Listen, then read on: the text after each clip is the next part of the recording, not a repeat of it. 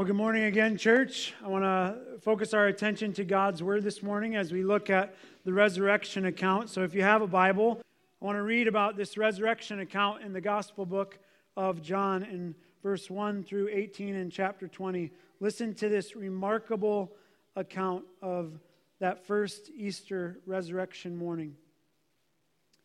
Now on the first day of the week, Mary Magdalene came to the tomb early, while it was still dark, and saw that the stone had been taken away from the tomb. So she ran and went to Simon Peter and the other disciple, the one whom Jesus loved, and said to them, "They have taken the Lord out of the tomb, and we do not know where they have laid him." So Peter went out with the other disciple, and they were going toward the tomb. Both of them were running together, but the other disciple outran Peter and reached the tomb first. And stooping to look in, he saw the linen cloths lying there, but he did not go in. Then Simon Peter came, following him, and went into the tomb. He saw the linen cloths lying there, and the face cloth which had been on Jesus' head, not lying with the linen cloths, but folded up in a place by itself. Then the other disciple, who had reached the tomb first, also went in, and he saw and believed. For as yet they did not understand the scripture that he must rise from the dead. Then the disciples went back to their homes. But Mary stood weeping outside the tomb. And as she wept, she stooped to look into the tomb. And she saw two angels in white sitting where the body of Jesus had lain, one at the head and one at the feet. They said to her, "Woman, why are you weeping?"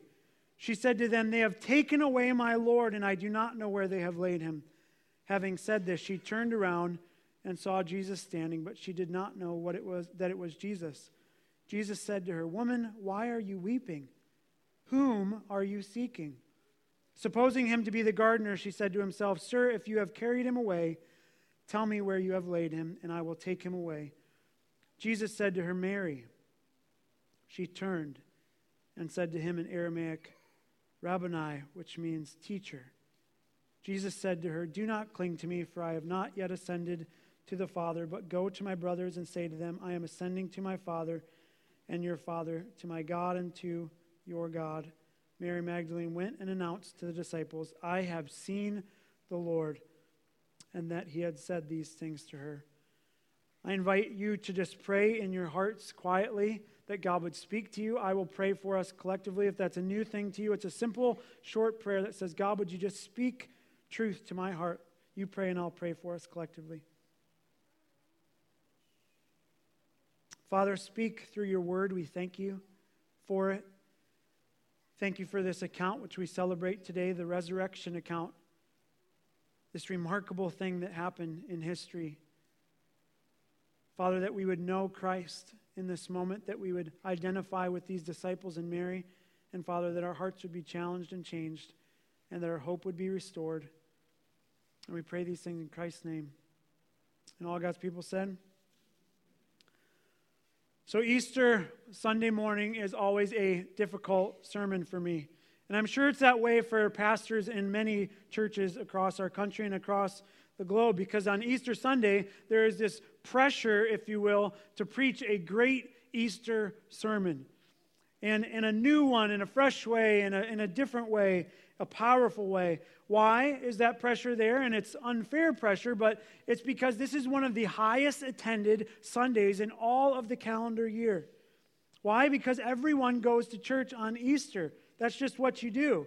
Now, that's certainly how I grew up, in going to our home church and worshiping Christ in this day, growing up in a church that celebrated the resurrection, that Jesus rose on this day, that the grave was empty, that he conquered death.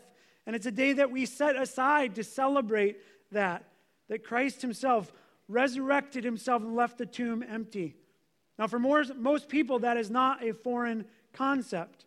Most of us would say, we believe that Jesus did that. But this morning, I want to challenge you, all of us, with that thought. Do I believe in the resurrection? Truly believe in it and its implications for me. Not just this historical nature of it, but its implications for me. You see, I think there's pressure too, because there's always two types of people. And this is not different than any other Sunday, mind you, as I've already said. There are those who sit, and arguably even in this room, who believe in the resurrection and those who don't. Both are present here. Every Sunday, not just Easter, is that the case in most churches. People who believe in the resurrection and its implications and those who don't. Now, some would say, well, I think that's kind of crazy because I'm obviously here. And I would challenge that. I don't want you to be confused today. I want more than anything to be ultra, ultra clear with the gospel. Maybe more than any other morning to be ultra clear with the gospel. You see, at Real Hope, we celebrate the death and resurrection of Christ every week. And today is no different than that. But today I want to be ultra clear with that message. Now, years ago, people either believed in the resurrection historically or they didn't. And usually if they believed in the historical account, they pretty much believed the rest of the Bible was true. And then there was those who just didn't. Now, today it's a little bit different than that. It's not that simple. Today in our culture is different. Some will only believe in the resurrection historically if they find it helpful to them. Pragmatic in nature or relative truth. In other words, if they feel like believing in that has some value to them personally, like gaining heaven or being in good standing with God, then yes, I'll believe that. Now, I'll be getting to John chapter 20 soon, but I want to read two verses to set this up in our mindset before I do, because Paul, the Apostle Paul, encountered a similar problem when he preached the gospel to the people in Athens about 20 years after Christ's death and resurrection. He was preaching the gospel to philosophy lovers and those who worship many gods, none of them, mind you, the true God. And he said towards the end of this sermon in Acts 17:30 and 31, this is what he said: "The times of ignorance God has overlooked, but now he commands people everywhere to repent because he has a fixed day on which he will judge the world in righteousness by a man whom he has appointed. And of this he has given assurance to all by raising him from the dead." Paul wanted to be ultra clear to his gospel listeners that day that this gospel was a gospel of hope and that God had done something in the resurrection, that he didn't want to have people who listened to be ignorant. He said that we have assurance because of the resurrection. Assurance from what? This is where the true belief comes in. This is the gauge of whether you truly believe in the resurrection. The assurance that you, the confidence that you and I have that we will stand in judgment and have a right standing with God because of our repentance from sin and our faith of Christ's work on the cross. And that true repentance is true change, and that change is produced hope, and this hope is marked by the resurrection. Paul did not want us to be ignorant. I do not want us to be ignorant to that. There is a gauge by which you can tell if I believe in the resurrection is, do I have the hope of Jesus Christ? And I want to show us today that through John 20, that belief, true belief in the resurrection of Jesus transforms a life from hopelessness to restored hope. And restored hope, friends, is a game changer. It always gives life purpose, bears spiritual fruit, and sends one out on kingdom mission. And so my goal today as we look at John 20 is super simple. I want to infuse the hope of Jesus into you. I want to infuse the hope of Christ into you, that if you don't know him, that you would give your life wholly to him. And if you do know him, that you would continue to walk in trusting him, that you would have the assurance you can stand confident in judgment because of the work of Christ. That's what I hope to accomplish, to show you that this resurrection account is one of hope. Now, it's one, as we'll see, of challenged hope and restored hope, not for just all Christians, but for you personally. And I chose John's gospel account. All of the gospels record the resurrection day account, but I chose John's gospel particularly because it is personal, super personal, as we'll focus in on the life of Mary Magdalene. It starts with her, moves to the other disciples, and then back to her. But I want to jump in to the text, and you'll see at every moment in this account, personally, hope is challenged. And who can't identify with that in their world?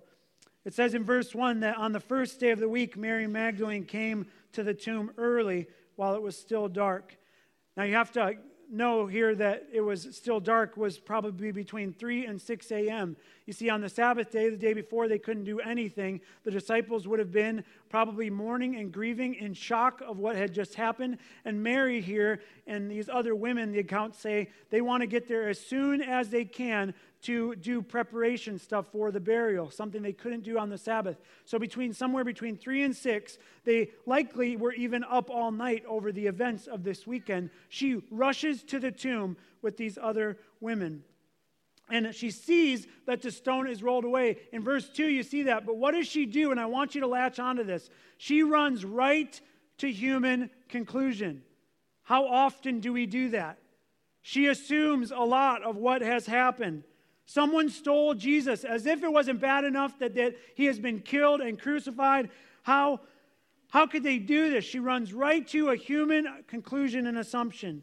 The worst case scenarios, all the while missing what God was doing in the background behind all the scenes. So often is the case with you and I when we find ourselves in what we think are hopeless situations. Now, this account doesn't say she went in. All other accounts allude to that fact. In Luke, we see that because we know that in Luke, he accounts to that. It says, "He is not here, he is risen. The angels tell them that. See where he has been laid," pointing them towards the evidence. So we can safely assume here that Mary went in, which makes this story more strange in its nature. She went in and saw the empty tomb. But look what she does after that. We don't know whether she truly latched on and saw the grave clothes there. Maybe emotion came over her. Maybe she was in shock. Maybe spiritual blindness. But maybe something happened where she missed it. And us, like Mary, sometimes we see things and we're not quick to believe them for whatever reason. So it says in verse 2 that she ran and went to Simon Peter and the other disciple, the one whom Jesus loved, which is John, who records this account. He was the disciple Jesus loved, and said to them, "They have taken the Lord out of the tomb, and we do not know where they have laid him." Again, she runs to human conclusion. She says, "They've taken the Lord." Hopelessness is around her. Panic is around her. We need to find him. So she panics in the moment, and she runs and tells Peter and John. So this would be a great trivia question for all those that know disciples. Which disciple was faster? Which disciple was faster? John. John is much younger than Peter, and so it's interesting as John is the one writing this account, he makes a point, this is like a men's go-kart thing, he makes a point to show that he's faster in the story. But what's interesting in verse 3 is he doesn't go in first. So Peter went out with the other disciple, and they were going toward the tomb. Both of them were running together, but the other disciple outran Peter, John, and reached the tomb first. But John did not go in first. Peter stops there, and they see Peter goes in, and they see the grave clothes, and they witness it. The body hasn't been taken. It says in verse 5, stooping to look in, he saw the linen clothes, but he did not go in. Then Simon Peter came following him and went into the tomb. He saw the clothes laying there, but listen to the detail in verse 7. And the face cloth, which had been on Jesus' head, not lying with the linen cloths, but folded up in a place by itself. That's intentional, why that's mentioned as evidence. The body hasn't been taken. If it had, we know the clothes would be gone too. This could only be the work of Jesus. Do you have stories of that being true in your life? Where things have happened where you say, this could only be the work of Jesus. Maybe you found yourself in hopeless situations and something happens where God reveals himself. I've had many times in my life where I could attribute that only to God. Now, some of us miss that, and we'll see that Mary misses that. And some of us often miss when God is revealing himself and showing himself in our life in hopeless situations, and we're missing it. We're just spiritual blind. We don't know if we're overcome with the emotion, whatever it is. You see, faith is hope linked. It is seeing the things that we hope in. not the things that we see in the flesh all the time. Hebrews 11:1 tells us that faith is the assurance of things hoped for, the conviction of things unseen. Sometimes in our life, we have to trust in things we want to be, and they don't look that way. And such as an account like this morning, they don't look that way, especially to Mary. And she needs to see past that hopelessness to what God is doing. The resurrection is a little bit different than Hebrews 11:1 in the fact that there is evidence before these disciples, historical evidence, and John sees it. And it says in verse 8, he believes it. Then the other disciple who had reached the tomb first, see that competitiveness there, also went in, and he saw and believed. He saw it. He remembered what Jesus had taught, and he trusted in it that moment. He saw the evidence that this is the only work of God. This could only be Christ himself, risen from the dead, and instantly he believed. Verse 9 links the scriptures to aiding in that belief.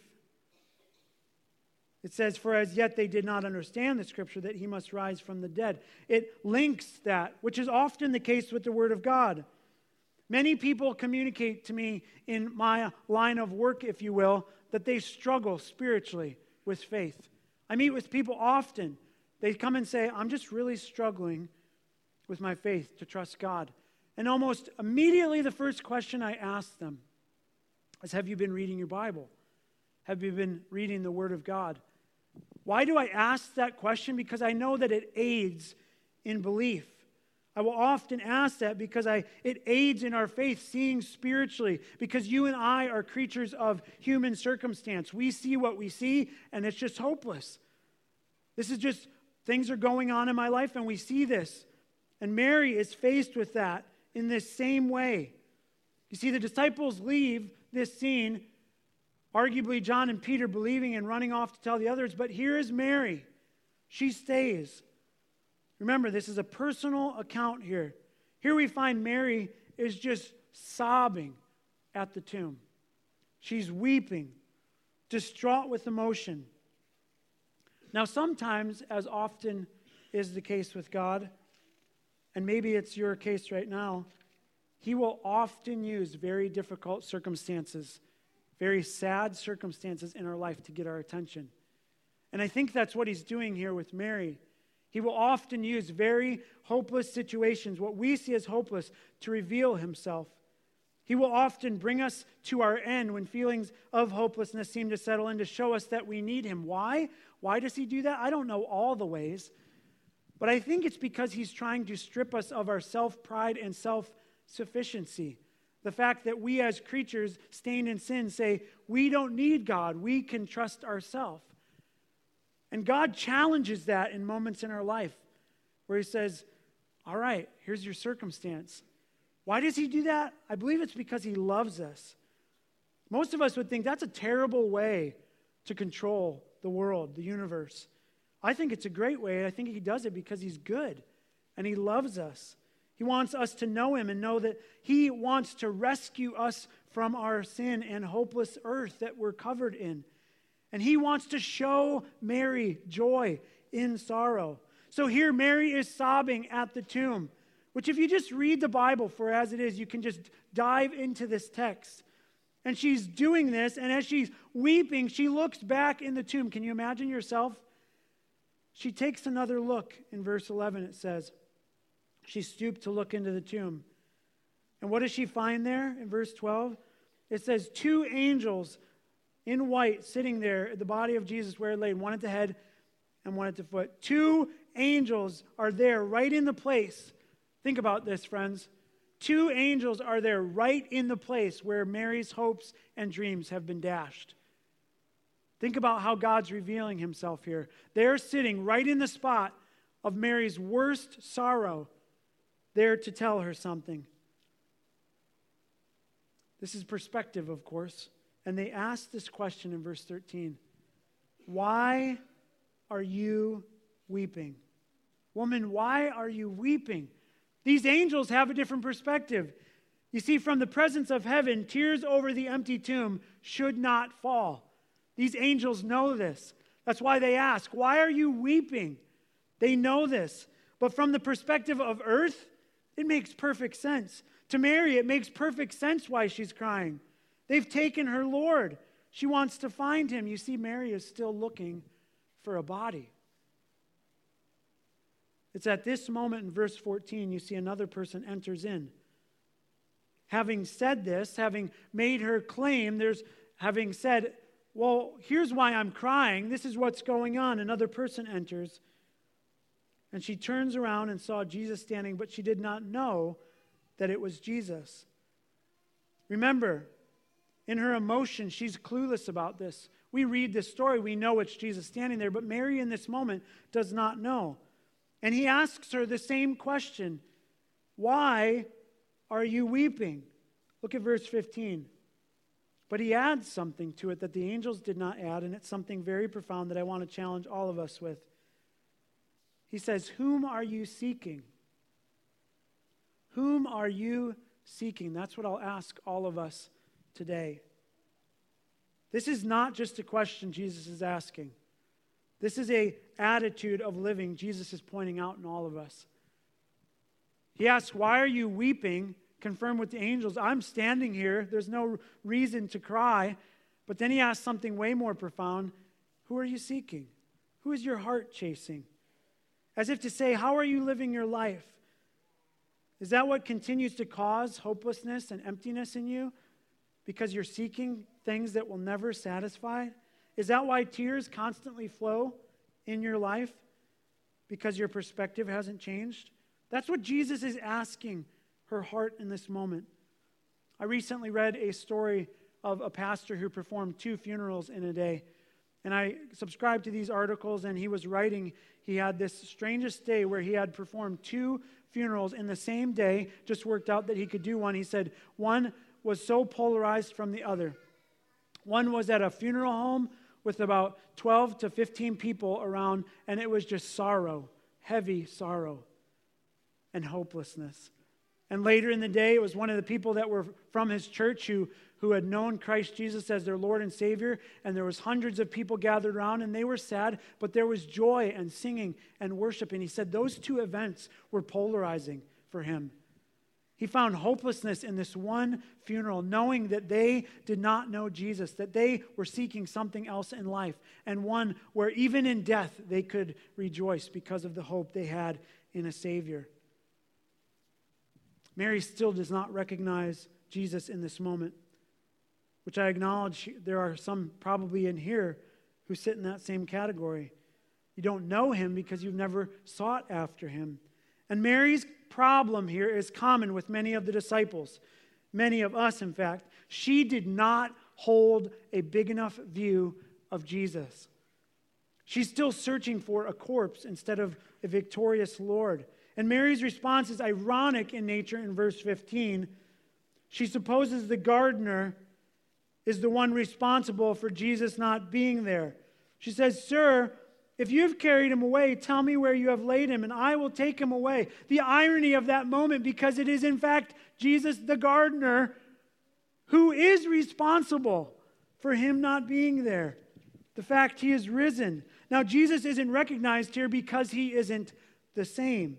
He has passed from death to life. Some scholars argue this. Maybe it was the way that his beard had been plucked out. Maybe it was the disfigurement. Maybe it was a shock from what they once knew to after he was beaten and killed. But no, he's in a new glorified body. He is not the same. He is not in his human, listen to this, humiliated form any longer.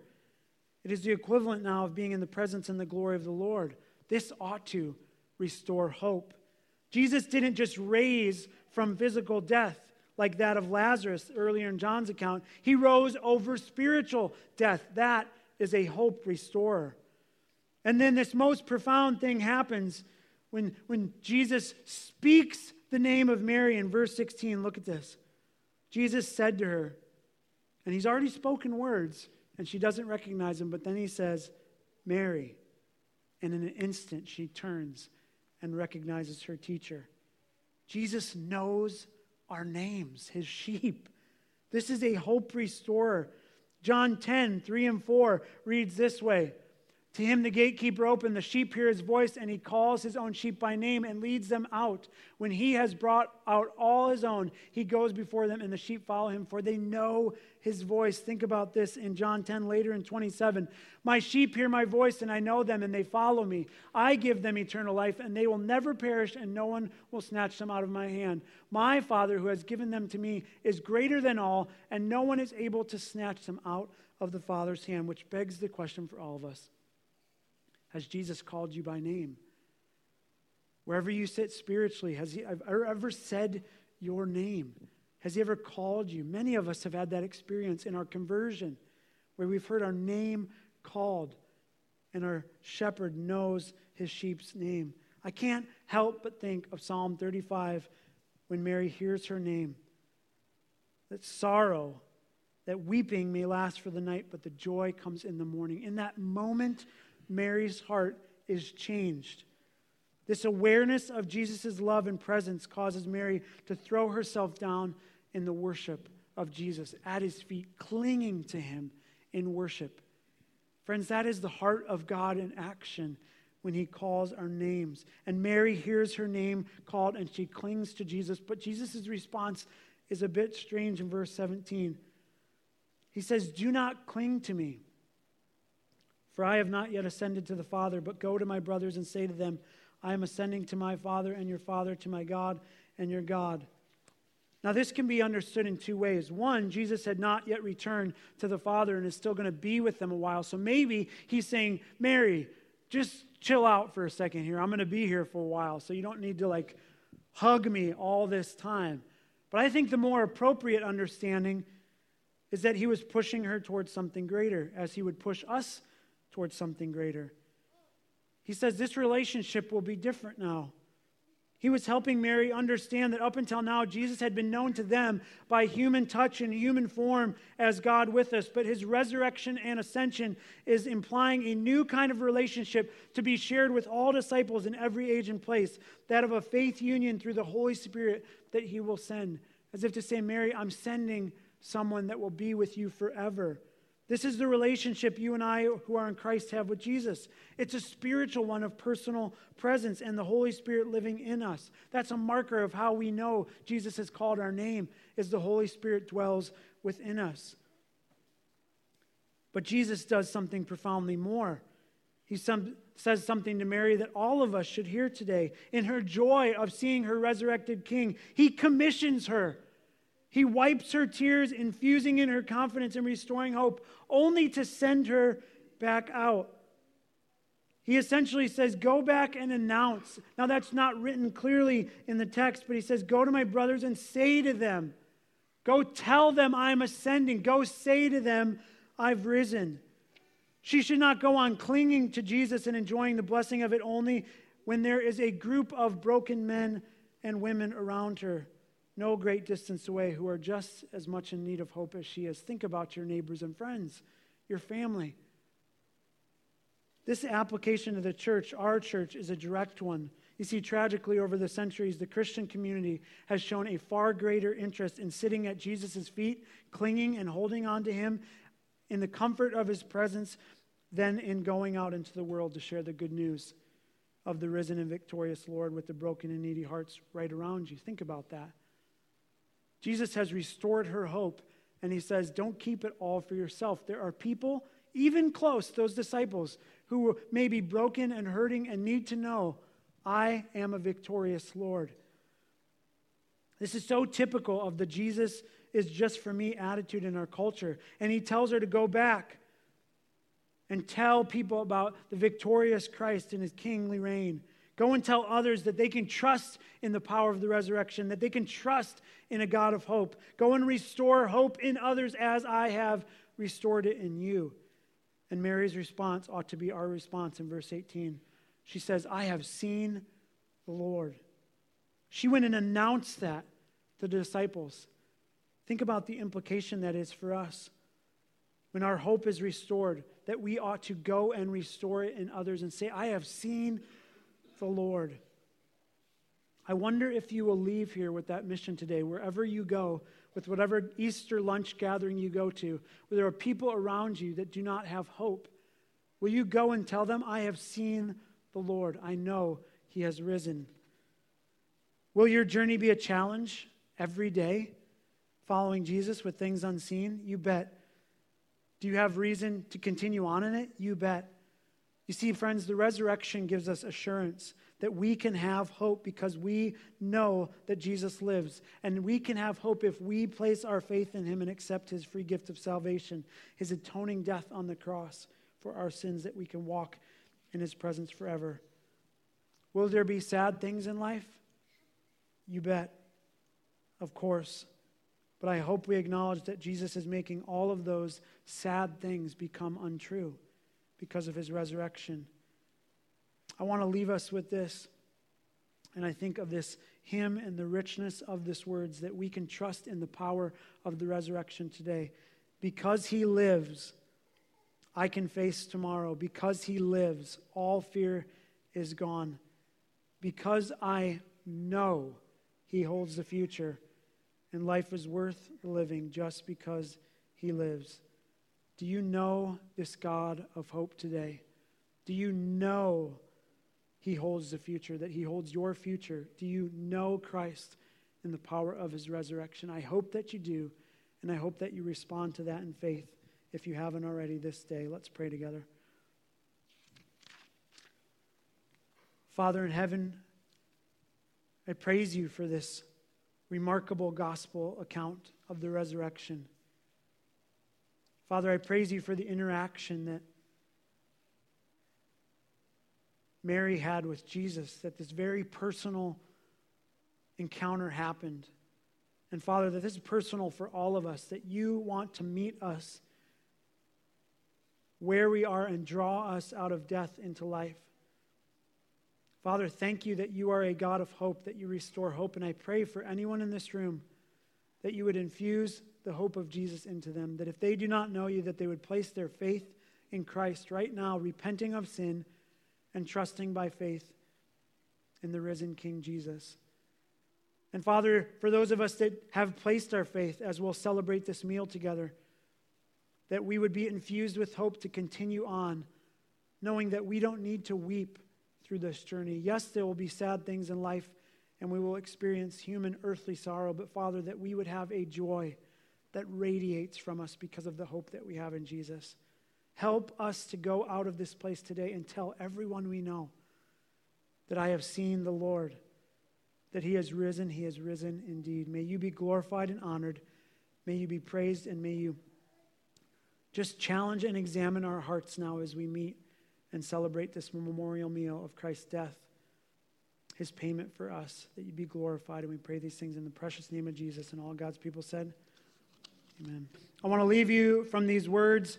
Paul writes in Philippians chapter 3, as we leave this place, that we would be found in him, not having a righteousness of my own that comes from the law, but that which comes through faith in Christ, the righteousness from God that depends on faith, that I may know him and the power of his resurrection, and may share in his sufferings, becoming like him in his death, that by any means possible I may attain the resurrection from the dead. God is a hope restorer. Go and proclaim it to the world. Have a blessed Easter Sunday, and go in peace. Amen.